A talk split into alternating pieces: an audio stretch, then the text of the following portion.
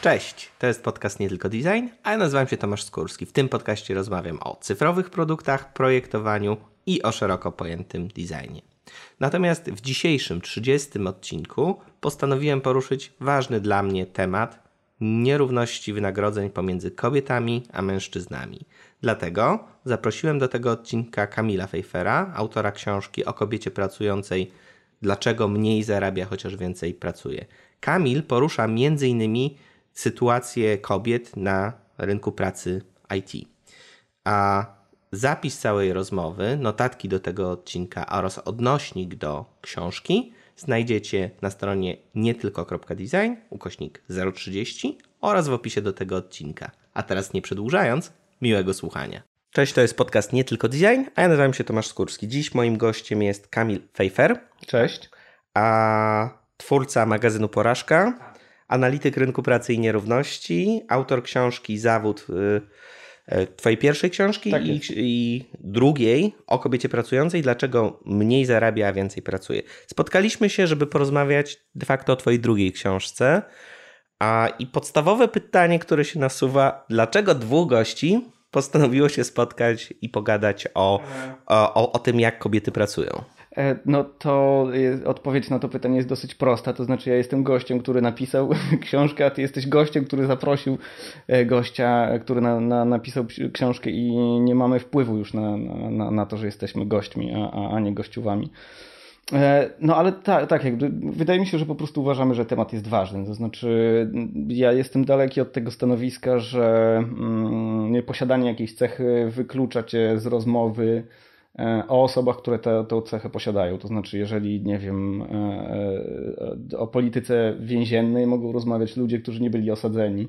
O polityce nowotworowej mogą rozmawiać e, ludzie, którzy nie mieli nowotworu i zapewne go nie będą mieli, chociaż trudno to tak naprawdę określić. O młodych mogą rozmawiać starzy, o starzych mogą rozmawiać młodzi, i o kobietach mogą rozmawiać mężczyźni, tak jak kobiety mogą rozmawiać o mężczyznach. W sensie po prostu myślę, że istotny jest argument, e, a, a, nie twoje, a nie twoja cecha. O tak powiem. A dla mnie tutaj jeszcze istotne było to, jak wiesz, przygotowuję razem z Asią Rutkowską i Igą Mościchowską raport o branży User Experience i Product Design. A i, i mam ten podcast, który też jest jakąś platformą, Mhm. a ponieważ w ostatnim badaniu, które robiliśmy, wyszły te, wyszły te interesujące wnioski związane właśnie z nierównością płac, postanowiłem pociągnąć ten temat dalej. No dobra, to mamy odfajkowany ten obowiązkowy, e, obowiązkowy temat. Wytłumaczyliśmy. Słuchaj, czym tak naprawdę jest luka płacowa? To z angielska się nazywa. Gender pay gap. E, na czym ona polega? Jak, jak duży jest jej rozmiar? Mhm.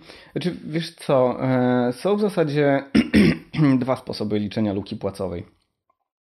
E, Jeden z nich, e, taki eurostatowy, że tak powiem, czyli Eurostat jest e, urzędem statystycznym europejskim, który podaje lukę płacową tak zwaną surową, czyli wrzuca wszystkich pracowników i pracownice do jednego wora. Znaczy, on odcina pewne kategorie, na przykład osób zatrudnionych w firmach do 9 pracowników, a z, z innych badań wiemy, że, że tam jest też duża, większa skala patologii niż, niż w większych firmach. No ale generalnie to jest po prostu wrzucenie wszystkich pracowników yy, i, i, i wyciągnięcie średniej z tego, co tam, z tego całego zmieszanego tygla, że tak powiem.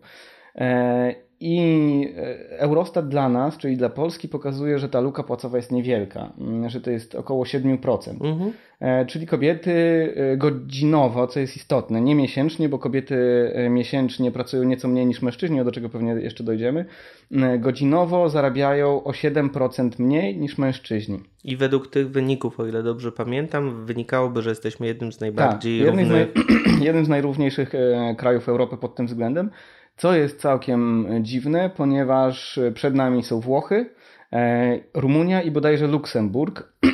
No co mówić o, o, o, o, tych krajach typu Włochy i, e, i Rumunia, no to trudno jest e, tak intuicyjnie e, dojść do wniosku, że to są najbardziej równe kraje w Europie. W sensie, co, coś, tam, coś tam musi nie grać w tej metodyce. E, I rzeczywiście jest tam pewien problem, to znaczy, jeżeli weźmiemy pod uwagę e, kobiety na tych samych stanowiskach, e, co mężczyźni, z podobnym doświadczeniem, z podobnym wykształceniem, w podobnym wieku itd., tak itd., tak to w naszym kraju luka płacowa rośnie do, do 20%. To znaczy, to jest ta realna różnica w płacach między kobietami i mężczyznami za tę samą pracę. Mhm. E, różnica między e, tą luką płacową e, eurostatową i luką płacową, którą, bo to są dane, które przytoczyłem z Instytutu Badań Strukturalnych, polega na tym, że mm, między innymi, że w Polsce kobiety, które rodzą dziecko, co rodzenie dziecka jest, do tego też pewnie dojdziemy, e, jednym z najważniejszych czynników, które różnicują kobiety i mężczyzn na rynku pracy. Po urodzeniu dziecka Polki częściej niż e, inne Europejki znikają w ogóle z rynku pracy, mhm. a więc e, ich zarobki nie wliczają się do, do, do tej średniej, ponieważ nie zarabiają. E, inne Europejki częściej przechodzą na umowy czasowe, na przykład no, na, na śmieciówki, a ludzie na śmieciówkach i kobiety i mężczyźni zarabiają mniej niż, e, niż ludzie na etatach, kontraktach itd. Tak itd. Tak stąd, jest, stąd wynika ta różnica między Eurostatem i, i, i tą luką płacową skorygowaną. Ale tak podsumowując, według tych bardziej znormalizowanych danych, różnica w płacach wynosi z grubsza w około, tak, około, około 20%, około 20% kobiety zarabiają mniej na tych samych stanowiskach co mężczyźni za tą samą pracę. A czy dysponujesz wiedzą odnośnie ewentualnych różnic pomiędzy branżami? Czy na przykład są branże, które typowo, w której mhm. kobiety typowo zarabiają mniej niż mężczyźni, bądź mhm. y, rozumiesz, czy, tak, czy ta tak, tak dysproporcja tak, tak. jest związana tylko i wyłącznie, jeśli chodzi o uśredniony tak, to, to, to jest uśrednione dla, dla wszystkich pracowników. Na, na, na pewno są e, różnice między branżami. E, teraz mi się przypomina takie badanie gusowskie, które pokazywało na przykład, znaczy to, to zapamiętałem, bo to jest coś dziwnego, że w budownictwie luka płacowa jest na korzyść kobiet. To jest chyba jeden z, jedyna branża, gdzie, mhm. gdzie coś takiego jest. Ta różnica jest bardzo niewielka, natomiast ona rzeczywiście jest na korzyść kobiet ale nie jestem w stanie Ci powiedzieć, czy to jest e, luka surowa, czy to jest luka e, skorygowana. Faktem jest na przykład, że im, wie, im wyżej w hierarchii, tym kobiety zarabiają mniej. To znaczy kobiety i mężczyźni e, awansujące, to ta różnica na niekorzyść kobiet się zwiększa, im wyżej jesteś w hierarchii. A słuchaj, jak Ci się wydaje, bo Dlaczego mężczyźni mają taki wielki problem, żeby w ogóle uwierzyć w tą dysproporcję w zarobkach? Hmm. W samej książce przytaczasz szereg cytatów i bardzo mm -hmm. mocno dekomponujesz właśnie mm -hmm. pewne mity związane z tą, mm -hmm. z tą e, luką płacową. Ja mogę powiedzieć z własnej perspektywy, po tym jak opublikowaliśmy w trójkę ten, ten raport, że faktycznie, no, może że wylała się na nas fala hejtu to za dużo, ale. Mhm. E, fala dy dyskutantów. Fa fala dyskutantów, po, po, po, podważanie e, metodyki przeprowadzanych mhm. badań, brak mhm. wiary w jakość, selektywny wybór danych, mhm. e, ekstrapolacja z własnych doświadczeń na, mhm. na ogół całej grupy, stwierdzenie, że jest to niemożliwe, że to jest feminizm, lewacka propaganda. Mhm. Prawdopodobnie pominąłem jakieś komentarze, ale jak myślisz, dlaczego jest tak wielki problem Wiesz co? Eee, mi się wydaje, jakby, że są dwa, chyba dwa główne powody. Znaczy, pierwszy e, jest taki, że jako ludzie generalnie e, obserwujemy rzeczywistość przez pryzmat swojej tożsamości. Czyli, że ludzie są raczej nie maszynami racjonalnymi, tylko społecznymi, tożsamościowymi. No i, i mężczyźni, którzy się czują mężczyznami, uważają, że po prostu jakby to nie może być tak, że, że oni nie wiem, są na, w lepszej pozycji i, i tak dalej. No jakby to, to jest pewien mechanizm, tak mi się wydaje przynajmniej, e, takiej psychologicznej obrony, nie? Przed pewnym takim dosyć niewygodnym i kującym e, stanem rzeczy, nie? Że, że, że ja mam jakieś fory.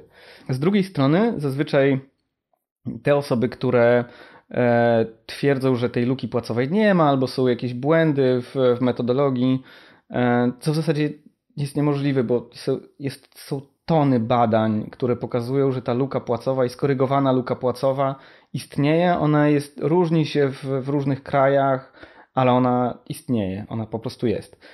Ci mężczyźni, najczęściej mężczyźni, wychodzą z, pewnych, z pewnego mm, takiego fundamentu, nie wiem, ideologicznego powiedzmy, albo z pewnego fundamentu światopoglądowego, to znaczy uznają, że rynek jest naprawdę racjonalny i naprawdę racjonalnie alokuje zasoby. Jeżeli alokuje racjonalnie zasoby, no to niemożliwe jest, żeby e, ludzi pracujących w ten sam sposób wynagradzał inaczej. No po prostu rynek tak nie działa. No otóż rynek tak właśnie działa. Rynek bywa randomowy, bywa dziwaczny, e, bywa nieracjonalny, ponieważ rynek to jest pewna przełożenie tego, czym są ludzie. Jakby mechanizmy rynkowe są, mm, nie wiem jak to powiedzieć, ekstrapolacją czy przełożeniem mechanizmów psychicznych, które, które są obecne w nas i są częścią dynamiki grupowej itd. Tak itd. Tak więc, więc rynek nie, nie, nie jest zawsze racjonalny. W sumie tak trochę podsumowując ten, podsumowując mhm. ten wątek, e, cytat, cytat z jednego z rozdziałów. Z badań przeprowadzonych na 8,5 tysiąca e, dorosłych Amerykanów wynika, że niemal połowa mężczyzn uważa, że kategoria luki płacowej została zmyślona dla politycznych celów. Mhm. Nieprawdopodobne. Wiesz co, nieprawdopodobne, jeżeli e, zakładamy, że znowu, że ludzie są racjonalni, że jakby dążą do prawdy, czy, co, czy strasznie z wysokiego C pojechało, ale jeżeli weźmiesz pod uwagę to, w jaki sposób działają media społecznościowe, e, które są dostarczycielami wiedzy dzisiaj, mm, które są gatekeeperami albo które zastąpiły gatekeeperów, no to, już jest takie no bardziej oczywiste. To znaczy znowu, mamy echo chambers, e, mamy E, bąbelki społecznościowe i w ramach tych bąbelków społecznościowych tworzą się pewne grupy tożsamościowe. Jedną z tych grup tożsamościowych są mężczyźni, do, do których to dociera jakby zniekształcony obraz rzeczywistości. Do wszystkich nas dociera zniekształcony obraz rzeczywistości z, E, przez Facebooka na przykład, dlatego czasami dobrze jest się wylogować.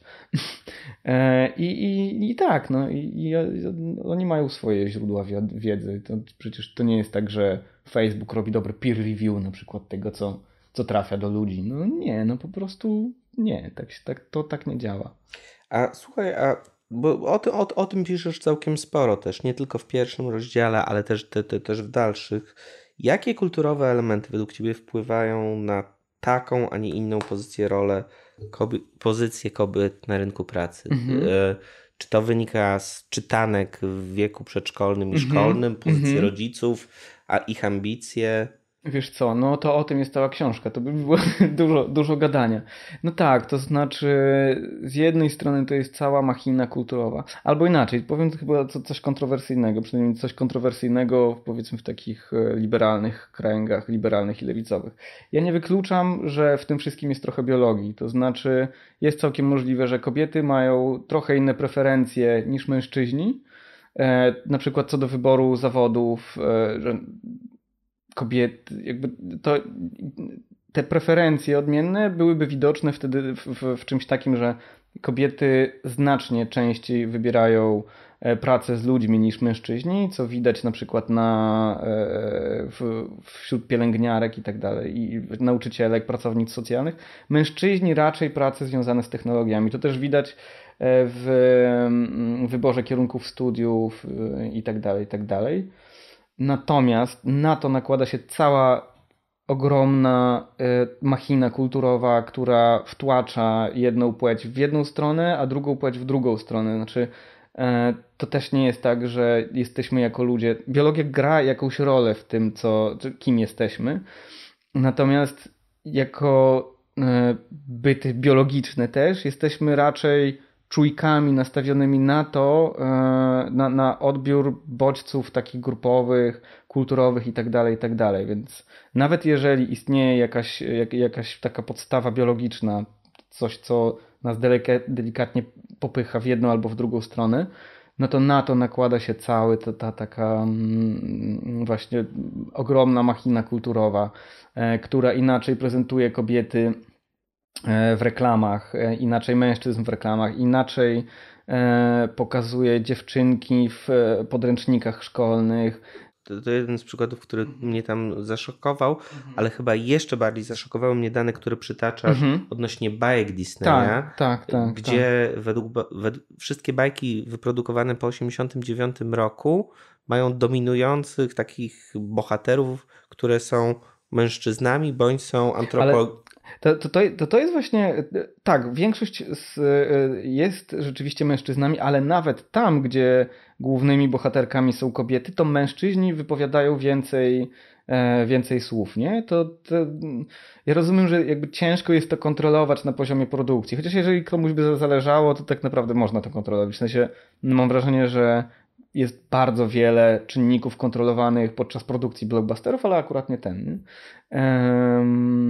I to też pokazuje, w jaki sposób ta kultura działa. To znaczy, z czym dzieciaki mają do czynienia od, od początków swojego takiego, no nie powiem świadomego życia, ale takiego życia, które odbiera jakieś bodźce. Właśnie z, kultu, z, z treningiem kulturowym, i ze strony blockbusterów, i ze strony jakby zabawek, które są im dedykowane. No jakby uczysz się tego, kim jesteś przez obserwację otoczenia. Jeżeli otoczenie ci mówi na przykład, że e, powinieneś e, być e, bardziej władczy, no to nawet jeżeli nie masz takiej cechy naturalnie, co bardzo ciężko zmierzyć przecież, no to wślizgujesz się w tą rolę. Znaczy będziesz bardziej władczy niż byś był, gdyby ten, ten, ten przekaz kulturowy inaczej inaczej na ciebie działał. Nie? Inna rzecz, która też mnie bardzo mocno zaskoczyła, to mm, badanie, które, e, które przytaczasz, że w latach 60. jako kobiety naukowczynie, tak, tak. chyba 1%, 1 dzieci. 1%, no właśnie, właśnie i to jest to. Versus w latach 90.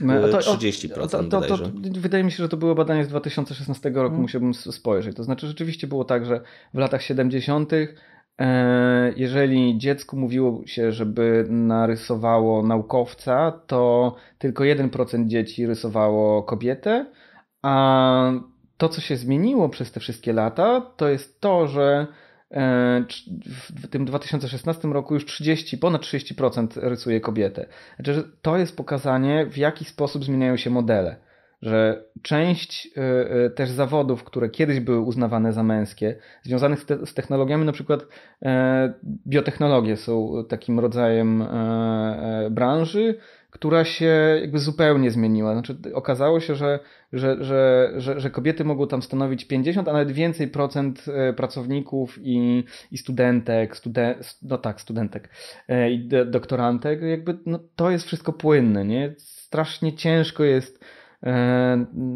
nawet jakby wracając do, do tej kwestii pewnych predyspozycji czy preferencji biologicznych, strasznie ciężko jest je wygrzebać. Możliwe jest, że, że takie coś istnieje. Natomiast jakby, no właśnie, na to się nakłada cała, cała maska, gorset kulturowy.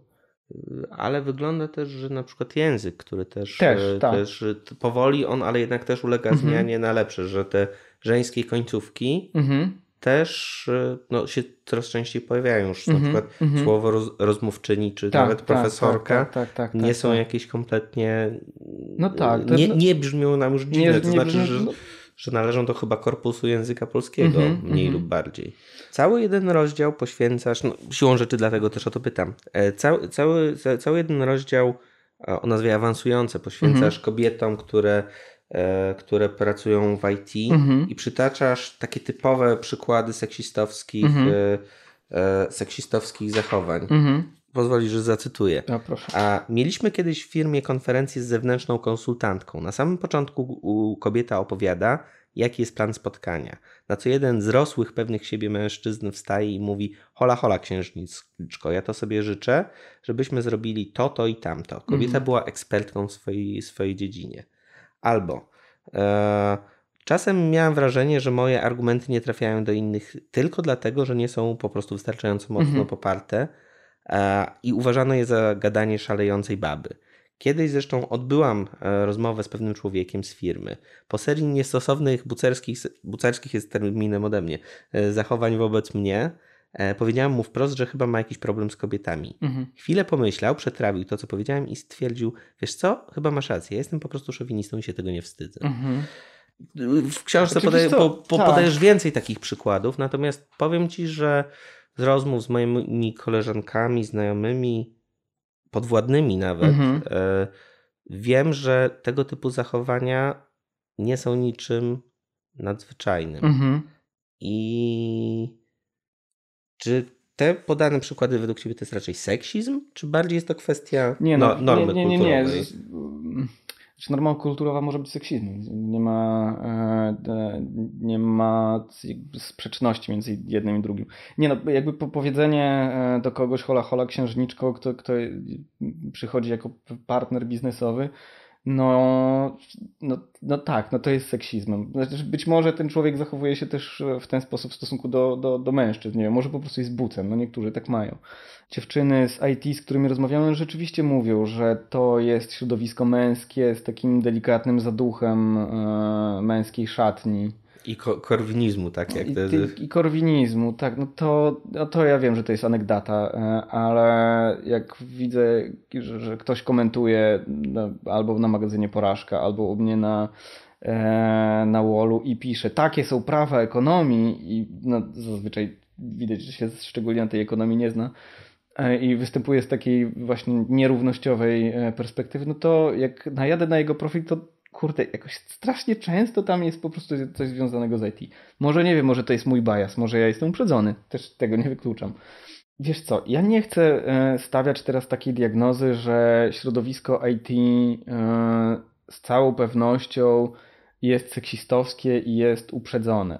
By, może, może tak być, ale potrzebne by były jakieś badania. Natomiast to, co powiedziałeś, e, to jest coś, co widać już w innych badaniach międzynarodowych. To znaczy to, że kobieta na przykład musi bardziej udowadniać swoją e, wartość niż mężczyzna.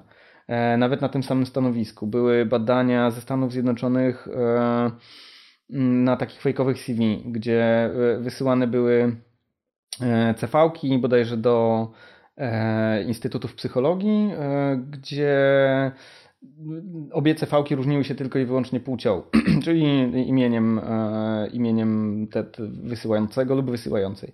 No i się okazało, że mężczyzna dostawał i większe, i większe pieniądze na, na początek, e, i e, było mniej adnotacji na jego, na jego CV-kach, że musi jakby sprawdzić się, musi przejść jakieś testy. Natomiast kobiety musiały te testy przechodzić. No jest jakby rodzaj takiej kurczę, nie wiem, czy seksizm jest strasznie nacechowanym słowem nierówności e, płciowej, powiedzmy. No, jakby nie wszyscy gramy e, w, na, na, wobec tych samych reguł, nie? że kobiety jednak mają trochę gorzej, że, że jeżeli byśmy to e, porównali do boiska na przykład, to kobiety mają tą bramkę, powiedzmy, pod górkę bardziej, nie? Mhm. E, te, te, te, proporcje, fakt, że dla ma, bardzo małej skali, skali, ale też wyszły z tego naszego raportu, mhm. że faktycznie faceci częściej mają sobie na tyle więcej genu ambicji, e, są bardziej pewni swoich mhm. kompetencji. Mhm. To wyszło też z tego naszego badania, że mhm. faktycznie kobiety częściej jednak na niższe stanowiska, mhm. takie bardziej wejściowe aplikują niż na e, bardziej regularne czy seniorskie. I coś faktycznie ewidentnie w tym jest, chociaż y, próba tego badania jest na tyle no mała, no tak, że... Tak, że tu... z kolei jest coś takiego jak test Wielkiej Piątki, e, tak zwany. To jest, jest taki bardzo klasyczny w psychologii e, test, który mm, grupuje pięć cech i, i znaczy pokazuje nasilenie tych cech w, w, w, różnych grupach. I rzeczywiście, jeżeli międzykulturowo popatrzymy na, na, na, na te e, badania Wielkiej Piątki, no to kobiety są bardziej, e, zaraz jak, jak to się nazywało, no takie bardziej ugodowe, że tak powiem.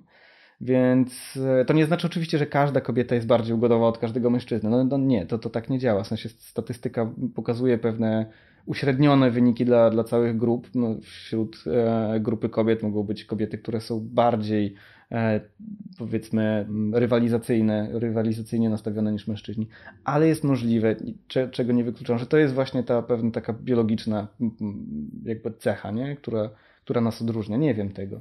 Wi wiadomo, że, że, że, że te różnice występują w bardzo wielu kulturach, ale i znowu tu jest kwestia właśnie kulturowa. W niektórych kulturach te różnice są bardzo duże, w niektórych są niewielkie. Hmm. W książce, która też została niedawno w wydana w języku polskim, Brotopia,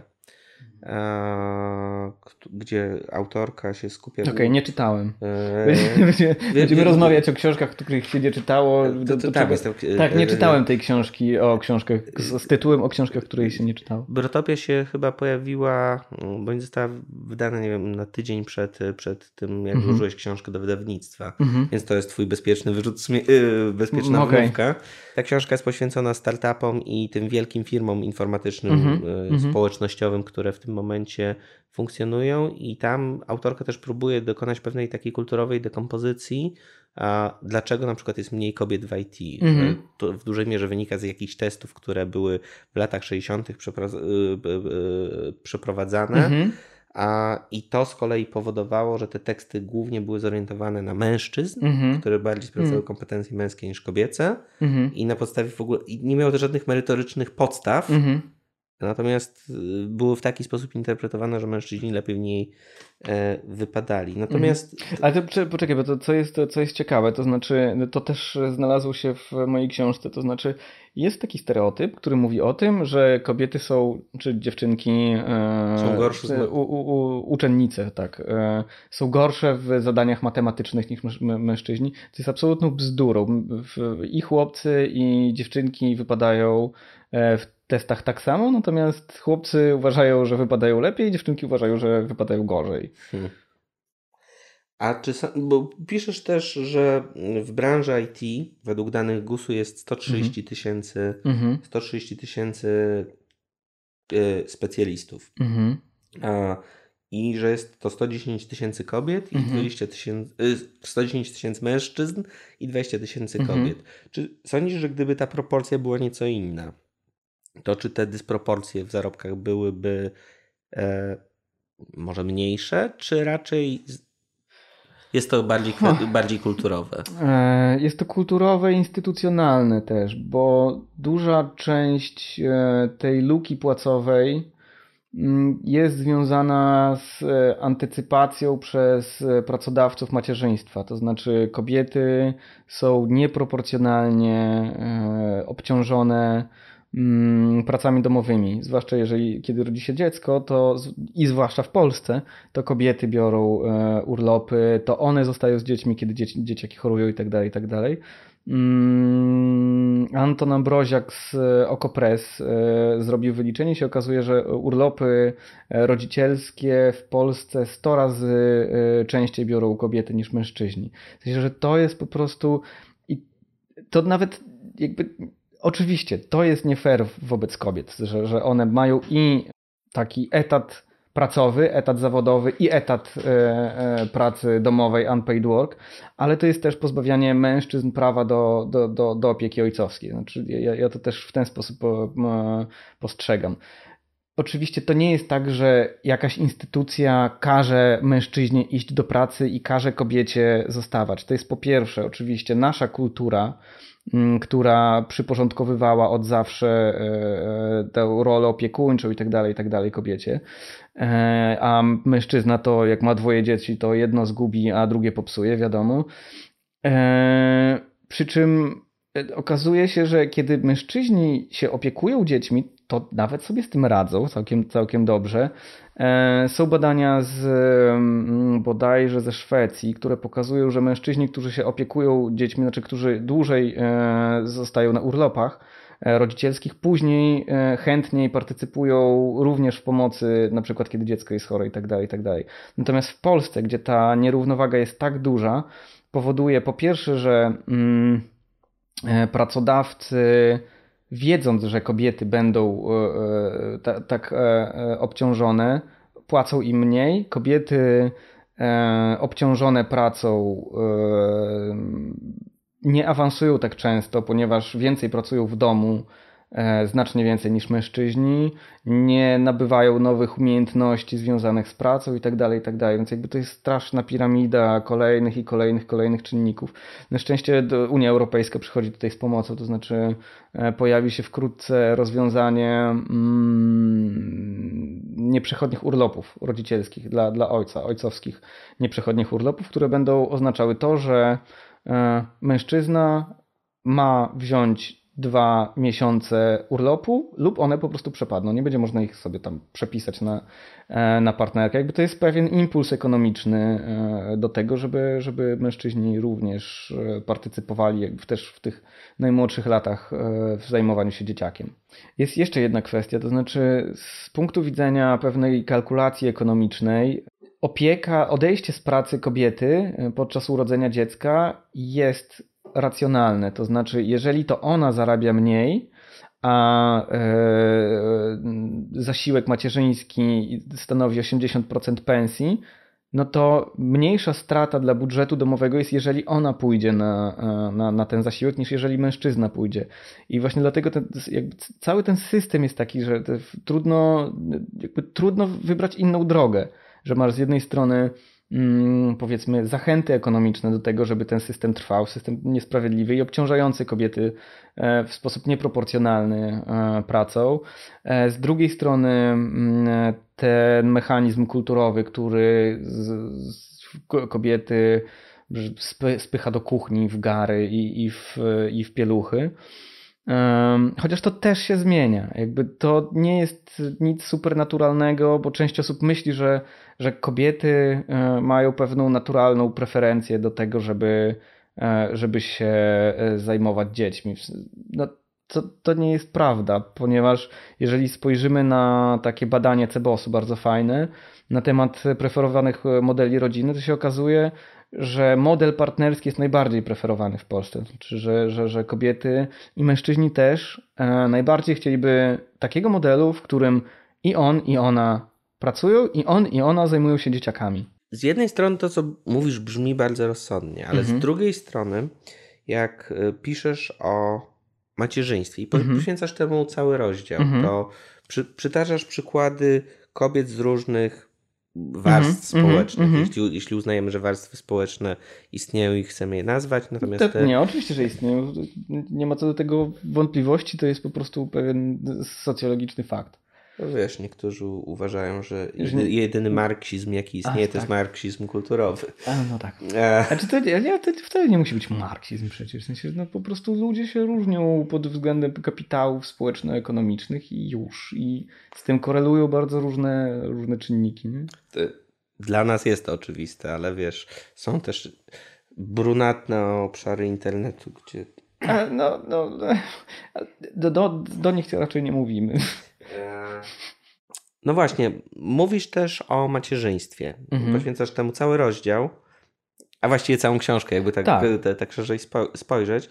I opisujesz kilka przykładów kobiet z różnych, z różnych obszarów, mhm. z różnych klas społecznych. A czy w Polsce by móc sobie pozwolić na takie mniej uciążliwe macierzyństwo? Mhm. Trzeba być bardzo, bardzo zamożnym albo wręcz bogatym.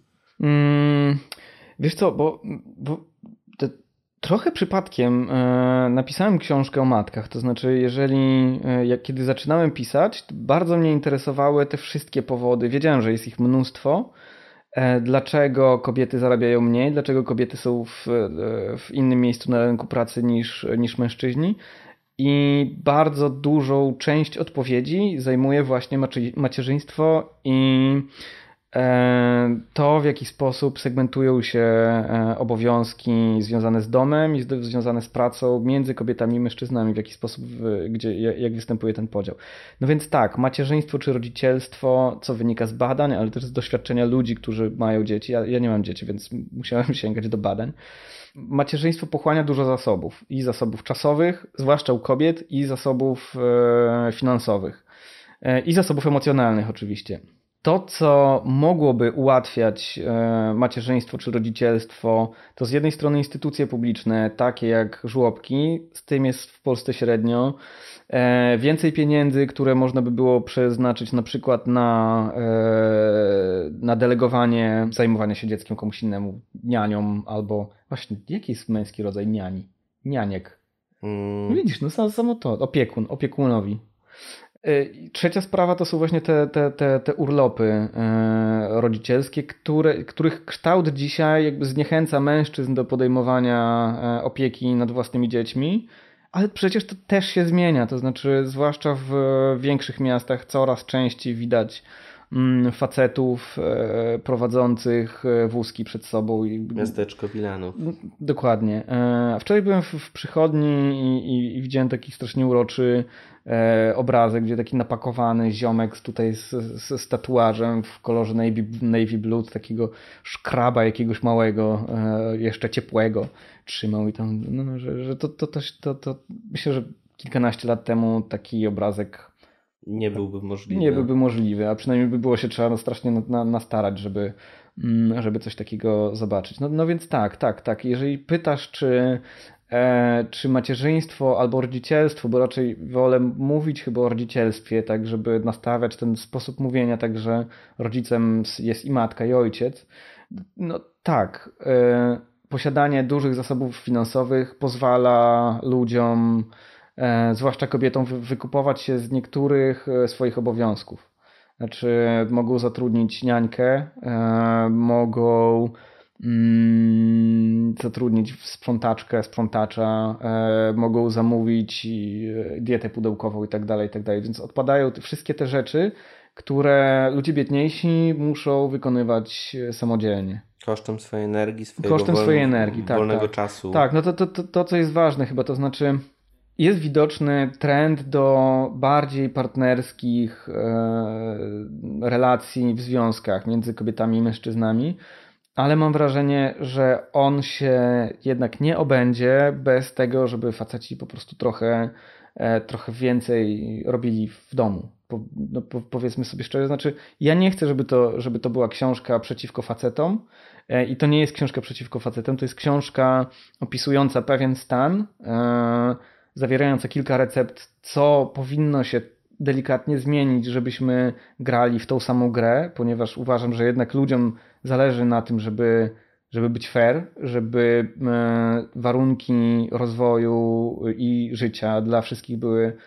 mm, bardzo podobne. E, oczywiście to jest mało możliwe, żeby kiedykolwiek były równe warunki, ale jakby trend do tego, żeby je wyrównywać e, jest, jest bardzo ważny i bez e, większego zaangażowania facetów w pracę domową to, to nie pójdzie. W sensie, no, no tak, no po prostu będzie trzeba częściej sprzątać kibel, będzie trzeba więcej zmywać, nie wiem, gotować, będzie trzeba z, z, z dzieciakiem zostać w domu, kiedy będzie chory na przykład. A nie tylko się bawić z nim, bo to też jest ciekawe, że mm, Różnica e, w czasie poświęconym e, dzieciom, zwłaszcza małym, między kobietami, kobietami i mężczyznami również istnieje. Kobiety robią częściej takie rzeczy um, związane z takim codziennym obejściem dzieci, karmienie, przewijanie, e, ubieranie, mycie, lekarze, a faceci częściej się bawią z dziećmi. To, to, jest, to też jest, to jest super, w sensie, że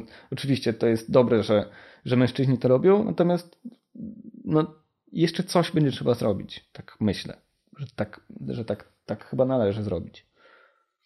Rozdziałem, który mnie najbardziej, zanim, zanim przejdziemy mhm. do, do recept na koniec, mhm. chciałem Ci jeszcze powiedzieć, że rozdziałem, który tak najbardziej mną wstrząsnął, to był rozdział o niepełnosprawnych, mm. o matkach niepełnosprawnych, dzieci mhm. niepełnosprawnych, no, osób dorosłych. Mm -hmm. A, I mimo że wydawało mi się, że śledziłem dość na bieżąco mhm. te, te, te, protesty i e, właściwie krzyk rozpaczy w Sejmie tych, tych ludzi, nie zdawałem sobie sprawy, że pieniądze, które dostają mhm. o, najczęściej matki, bo mhm. tak jak też piszesz, to na matki, tak, na matkę tak. jest zazwyczaj, zazwyczaj to kobiety. Ciężar opieki. Opie... tak. A, że pieniądze, które dostają na opiekę nad, nad tymi dziećmi, nad tymi mhm. często dorosłymi osobami, a to jest 1700 zł mhm. łącznie. Wiem, że tam są różne rodzaje. Tak, tak, tak. Teraz y, chyba coś się ruszyło, ale to wciąż są bardzo małe pieniądze. To, to jest mniej niż wynagrodzenie minimalne tak, de facto. Em, troszkę więcej chyba. Jeżeli weźmiemy pod, pod uwagę netto, to to jest jakoś troszkę więcej. W każdym razie jakoś e, zbliżone są to e, są to sumy, jeżeli e, właśnie dodamy do siebie różne świadczenia. No ale to tak naprawdę to jest w zasadzie nic w porównaniu z tym, ile te kobiety, bo to zazwyczaj znowu są kobiety, ile one poświęcają e, pracy emocjonalnej, fizycznej, takiej logistycznej na, na opiekę nad, e, nad osobami zależnymi, tak? Bo nie tylko dzieci niepełnosprawne, w ogóle niepełnosprawni. Czy ja też nie chcę tutaj jakby zupełnie wyłączać mężczyzn, bo ci mężczyźni, którzy zostają przy matkach osób niepełnosprawnych, a niestety część z mężczyzn po prostu ucieka. Chociaż ja też nie chcę tego oceniać, ponieważ to jest strasznie trudna, e, strasznie trudne zadanie życiowe i opieka nad e, osobami zależnymi jest rodzajem jakiegoś takiego heroizmu, więc nie chcę, żeby to zabrzmiało, że faceci tchórzą i znikają. Nie, no to jest, myślę, że to jest bardzo ciężka sprawa. Ale ci, którzy zostają, bardzo ciężko harują też zawodowo. Ten człowiek, który w książce jest e, mąż e, kobiety, która ma dziecko e, z CMV. On pracował na, na dwie zmiany nocami w, w Niemczech, znaczy jeździł do Niemiec, bo, bo oni mieszkali w przygranicznym miasteczku i w zasadzie go prawie w ogóle nie było, tak po to, żeby zapewnić jakiś przyzwoity byt rodzinie, co i tak w zasadzie no, nie, nie do końca się udawało. Że to jest po prostu rodzina jest zaangażowana w to, praca logistyczno-emocjonalna jest na głowie kobiety. I dlaczego tak się dzieje? Dzieje się tak dlatego, że mm, polski system opieki nad osobami niepełnosprawnymi i wspierania rodziców osób niepełnosprawnych jest absolutnie niewydolny. Znaczy, że to jest, jest jakiś skandal, że po prostu ludzie w, w takim w, tak, w takich granicznych do, do, doświadczeniach, no nie chcę powiedzieć, że zostają sami, ale jeżeli weźmie się pod uwagę te pieniądze, które dostają i te wsparcie, które mają, no to no nie jest to dalekie od prawdy. Oni prawie zostają sami. Te kobiety, z którymi rozmawiałem, mówią, że w zasadzie one są 24 godziny na dobę podłączone do swoich dzieci. Potrzebna by była jakaś instytucjonalna, tak zwana opieka wytchnieniowa, to znaczy mm, pracownicy, którzy by przychodzili zająć się w sposób profesjonalny mm, takim dzieckiem czy takim człowiekiem, po to, żeby rodzina, a zwłaszcza matki, miały mm, chociaż kawałek normalnego życia. No teraz albo jest się bardzo bogatym człowiekiem, e, który, którego stać na to, ale no zazwyczaj to tak nie jest, bo też kiedy E, rodzi się dziecko niepełnosprawne albo kiedy ktoś mm, w rodzinie doznaje niepełnosprawności, to wszystkie zasoby nagle są przekierowywane tam, a też często jedna z osób wypada z rynku pracy, więc jakby to jest pewna taka pułapka, z którą ludzie sami sobie znaczy radzą sobie, no bo muszą sobie jakoś radzić, ale, no ale ich życie wygląda tak, no powiedziałbym, nie za ciekawie. E, ty mówisz o tym, że książkę napisałeś de facto niejako przypadkiem dla, y, dla matek. Mhm. Znaczy nawet właśnie nie wiem, czy dla matek, że to wyszła książka o matkach. O matkach. Natomiast ja mam takie przeświadczenie, że napisałeś książkę, która pisząc o kobietach de facto oskarża w dużej mierze system. Mhm. Pokazuje, że pokazuje, że yy, system nie wspiera mhm. kobiet niepełnosprawnych, o czym mówisz, mhm. że tutaj jesteśmy, jest to kompletnie... Ma, matek niepełnosprawnych, matek, ale kobiet matek, niepełnosprawnych na pewno też nie wspiera. A... I mężczyzn niepełnosprawnych też nie wspiera. E, z tego, Albo wspiera minimalnie.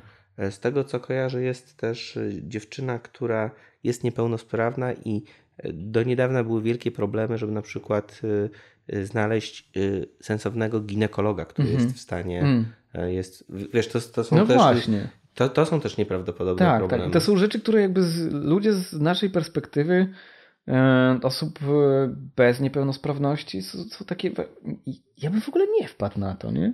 Ale, ale właśnie państwo jest po to, żeby o takich rzeczach myśleć. Nie masz cały zasyp instytucjonalny, badawczy i finansowy, a jeżeli nie ma finansowego, no to może komuś trzeba troszeczkę, kogoś trzeba przyciąć, żeby ten zasób finansowy był dla tych, którzy mają naprawdę kiepsko. Ale tutaj nie chodzi tylko o chyba zasób finansowy, tu chyba chodzi też o brak rozwiązań, jeśli chodzi o bardziej elastyczne formy zatrudnienia, mm -hmm. nie będące równocześnie e, mhm. śmieciówkami. Mhm. To są praktycznie nieistniejące związki zawodowe, które mhm. mogłyby wywierać też presję, presję na pracodawców, mhm. aby jakoś zbalansować też e, kwestie na przykład, nie wiem, wynagrodzeń dla mhm. e, kobiet w firmach mniejszych i większych A organizacjach. to, to jest ciekawe. E, ciekawy trop, którego nie podjąłem, ale może warto było, żebym się gdzieś przyjął. W sensie, jak wygląda na przykład, czy w krajach, czy, czy istnieje jakaś silna korelacja, a korelacja wiadomo, że nie musi być przyczynowością, ale być może są jakieś badania na temat przyczynowości e, większej równości lub nie kobiet i uzwiązkowienia. Może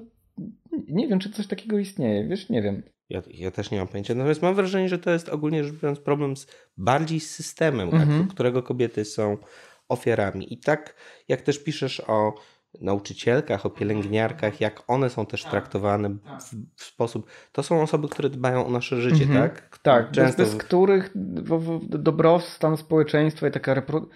jak, jakość społeczeństwa. Tak, też. jakość społeczeństwa, dobre trwanie społeczeństwa byłoby zaburzone. No ale widzisz, to też jest kwestia tego, że system ekonomiczny, czyli wolny rynek, bardzo źle radzi sobie z wyceną e, prac opiekuńczych, ponieważ w innych sferach można podnieść wydajność przez zastosowanie nowej technologii i wtedy ten nakład, rezultat e, czasowy e, można no, wyżyłować bardziej, dzięki czemu e, pracownicy mogą więcej zarabiać. Jeżeli będziemy poprawiać wydajność pracy, na przykład u pielęgniarek, czyli w, je, w jednostce czasu każemy im się zaopiekować większą liczbą pacjentów, to spadnie jakość usług. Wolny rynek tutaj totalnie zawodzi, a jest to niezwykle ważna, e, ważna sprawa z punktu widzenia nas, ludzi żyjących w społeczeństwie. E, I po to powinno być państwo, żeby te niedoskonałości rynku łagodzić. Mm, Zapewne pielęgniarki nigdy nie będą zarabiać tyle, co specjaliści od IT, natomiast e, nie ma powodu, żeby zarabiały znacznie więcej niż zarabiają. To znaczy, to jest kwestia dystrybucji e, środków wewnątrz systemu. Jeżeli wolny rynek sobie z czymś nie radzi, no to państwo powinno mieć instrumenty korygujące to. I no, na przykład właśnie e, dorzucające hajs nauczycielom, nauczycielkom, bo ponad 80% e, tego zawodu to nauczycielki. Ja też piszę w, w tekście o nauczycielkach właśnie, a nie nauczycielach, dlatego, że, to, że one stanowią ogromną większość e, pracownic tego sektora. Co według Ciebie powinno się zmienić, żeby kobietom było prościej? To jest tak zwane pytanie ogólne. Pytanie otwarte. Cholera. E, bardzo dużo musi się zmienić, żeby kobietom było łatwiej. To znaczy, mm, e, ja nie, nie bardzo wierzę w indywidualną zmianę świata. To znaczy, zupełnie nie kupuję e, tego sloganu zacznij zmianę od, od siebie, zacznij zmianę świata od siebie. Myślę, że zmianę świata trzeba zacząć od zmiany świata. Znaczy, a co najsprawniej zmienia świat? Duże podmioty, w tym przypadku państwo, to znaczy ono jako regulator i jako instytucja, która ma pewną zakumulowaną wiedzę i jest w stanie akumulować tą wiedzę też przez badania, zlecanie ekspercji i tak dalej, i tak i wdrażanie polityk publicznych na podstawie e, e, tych badań, e, to właśnie ono, to właśnie państwo powinno jakby wchodzić klinem w, w, w między tą nierówność, a powiedzmy no, kulturę e, czy ekonomię i, inne procesy, które, e, e, które powodują, że, że mężczyźni i kobiety grają trochę na, na innych zasadach. Znaczy te zasady są bardziej są cięższe dla kobiet. Jednym z najważniejszych e, zadań byłoby odciążenie kobiet e, z pracy e, opiekuńczej, pracy domowej. Trudno w zasadzie mówić o, o, o, tym, żeby, żeby kobiety były odciążane przez państwo z, pracą z pracy domowej, bo to by oznaczało, nie wiem, reglamentację sprzątaczek na przykład, albo sprzątaczy. Ale już żłobki, urlopy ojcowskie, o których tak dużo mówiliśmy. Mm, W przypadku sfeminizowanych zawodów opiekuńczych, e, dowartościowanie ich, e, po prostu rzucenie tam o wiele większych pieniędzy, e, zwiększenie podaży też pracowników i pracownic opiekuńczych, czyli na przykład pielęgniarek. Pielęgniarki teraz po, po podwyżkach, które dostały, nie zarabiają tak źle. Nawet organizacje pielęgniarek, z którymi rozmawiałem, one mówią, że to teraz nie pieniądze już są problemem. Problemem jest to, że one są obłożone pracą. I to widać też w książce, gdzie rozmawiałem z pielęgniarką, która po, poleciała bodajże do Irlandii. E, I tam ona mogła wykonywać w bardziej e, taki komfortowy sposób rzeczy, które, których w Polsce nie mogła robić, ponieważ miała za dużo pacjentów na głowie. Mm, kolejna sprawa to jest na przykład jawność płac. Jawność płac zawsze powoduje, że te płace stają się bardziej równe. To znaczy, istnieją badania, które mówią, że kobiety e, inaczej, e, trochę bardziej miękko negocjują wynagrodzenia. E, już abstrahując od tego, czy to jest kwestia pewnej jakiejś dyspozycji biologicznej, czy, czy kulturowej, czy mieszanki jednej i drugiej. Po prostu, jeżeli wiemy, jakie są wynagrodzenia, to negocjujemy do E, do wysokości tego, jakby co wypracujemy. To jest też efekt ewidentny naszego raportu. Mhm. Kilka dziewczyn, niezależnie od tych, które się zgłosiły do IGI, mhm. zgłosiły się też do mnie. Trzy, cztery dziewczyny, mhm. które mi napisały dzięki Tomek, że publikowaliście ten raport. Mhm poszłam do mojej, mojego szefa. Dostałam podwyżkę. I dostałam podwyżkę o 20-30%, dokładnie, mm -hmm. bo mm -hmm. okazuje się, że przez ostatnie dwa lata mm -hmm. zarabiałam za mało. Mhm. Więc zgadzam się z tobą, że ta jawność Ale że to, to, jest jeszcze jedna kwestia, to znaczy to jest nielegalne. To znaczy płacenie e, za tą samą pracę e, nierówno jest nielegalne. Oczywiście to jest bardzo trudno udowodnić e, w sądzie, I często intuicyjnie ludzie myślą, no jeżeli ktoś sobie wynegocjował inaczej, no to powinien zarabiać inaczej, to pomijając tą sprawę taką za przeproszeniem normatywną, to po prostu jest nielegalne, bo zabrania tego i kodeks pracy i konstytucja też mówi o tym, że, że za tą samą pracę e, ludzie powinni być wynagradzani w ten sam sposób, co jest w zasadzie no, no tak, tak się wydaje, że no tak, no to jest fair, znaczy tak powinno być, że pracując tyle samo, dostaje się tyle samo, a negocjacje no to jest jakaś tylko część procesu, nie? Że może wolny rynek w tym wszystkim nie jest najważniejszy, bo jeżeli mówisz, że negocjacje są najważniejsze, to wychodzisz z perspektywy mm, obserwatora, apologety wolnego rynku, a to wcale nie musi tak być. Możesz wychodzić z perspektywy takiej, czy, czy z fundamentu równościowego i uważania, że no, ludzie są równi, i powinni za równy wysiłek dostawać tyle samo hajsu, ponieważ to wysiłek się liczy, a nie Twoje zdolności negocjacyjne, no chyba, że jesteś negocjatorem. Ale analityk danych, danych analityczka danych nie są negocjatorami, nie potrzebują, to, to nie jest ich kompetencja zawodowa. Więc oni powinni tyle, tyle samo zarabiać za, za, za tą samą robotę. Mm, e, potrzebny jest e, to, mm, dobrze, teraz rozmawiałem w ciszy wyborczej, ale chyba mogę powiedzieć. Tak, oczywiście. Jest rozwiązanie, które wprowadziła Islandia. E, Islandia, chcąc e, promować równość wynagrodzeń w firmach, e, chce, mm, właściwie już to robi, udziela certyfikatów, w sensie wystawia firmom certyfikaty, E, równości płac, e, które są potwierdzane przez zewnętrznego ewaluatora. Jeżeli firma takiego certyfikatu nie zdobędzie, certyfikat jest prze, przedłużany co, co 2-3 mhm. lata bodajże.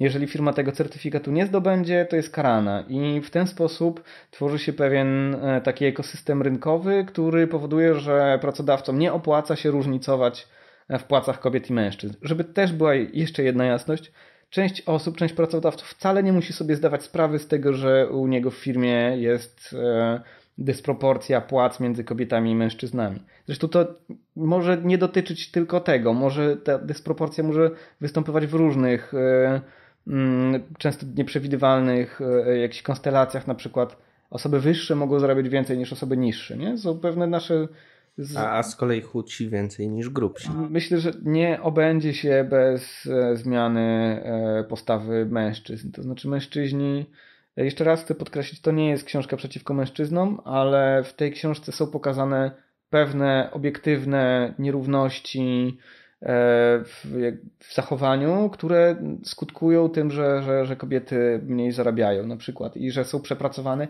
i że pracują więcej niż mężczyźni, jeżeli weźmiemy pod uwagę pracę i zawodową i nieodpłatną pracę w domu, na przykład pracę opiekuńczą.